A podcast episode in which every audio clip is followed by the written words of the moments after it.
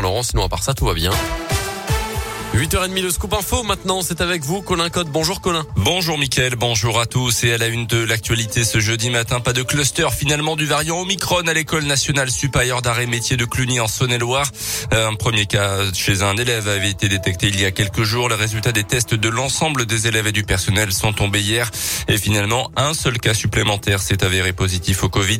Un séquençage est en cours pour savoir s'il s'agit du variant Omicron et euh, étudiants qui ont eu un test négatif, qui sont complètement vaccinés et n'ont pas eu de contact direct et rapproché avec un cas au cours des deux dernières semaines ont reçu l'autorisation de quitter l'école.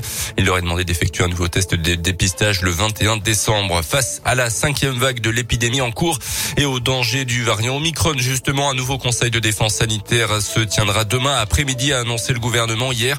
Des décisions supplémentaires pourraient être prises pour contrer l'avancée de ce variant.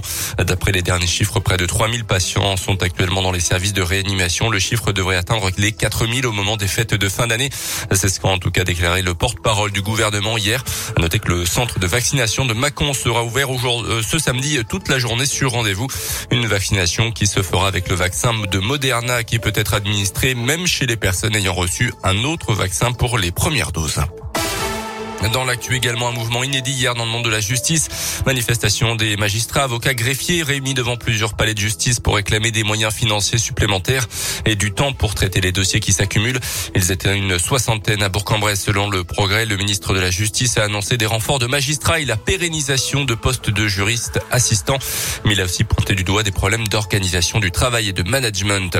Les départs en vacances demain soir et ce week-end s'annoncent d'ores et déjà agités, notamment dans la région Auvergne-Rhône-Alpes. Mouvement de grève confirmé à la SNCF concernant les TGV Sud-Est. Après l'échec des négociations avec les trois syndicats qui ont déposé un préavis de grève, un train sur deux devrait circuler sur cet axe. L'intersyndicale réclame notamment une prime Covid. La direction de la compagnie prévoit une indemnisation exceptionnelle pour les usagers qui verront leur train supprimé. Ils pourront se faire rembourser à hauteur de 200% du prix de leur billet. On parle d'un défilé de pulls moches de Noël. C'est l'idée de la ville de Charnay et Mâcon à quelques jours des fêtes. L'événement se tient demain soir à l'espace La Verchère à Charnay. L'occasion de passer une soirée festive et originale, mais seule condition pour participer, s'inscrire en ligne avant ce soir et venir évidemment vêtu de son pull de Noël le plus moche pour défiler. Et surtout, n'ayez pas peur du mauvais goût, comme l'explique Maggie Monnery, élue en charge de la culture à la ville de Charnay et Mâcon sortez vos pulls les plus moches, les, euh, les plus colorés, les plus vintage, les plus décalés, les vieux pulls de, des années 60, 70, 80, les pulls tricotés par mamie ou par vous-même. Enfin, tous les pulls, mais qui ont un lien avec Noël, bien sûr. Vous pouvez être euh, inventif, créatif, vous pouvez recoudre des sujets par-dessus, pourvu qu'ils soient euh, voilà, très moches, très surprenants prenant.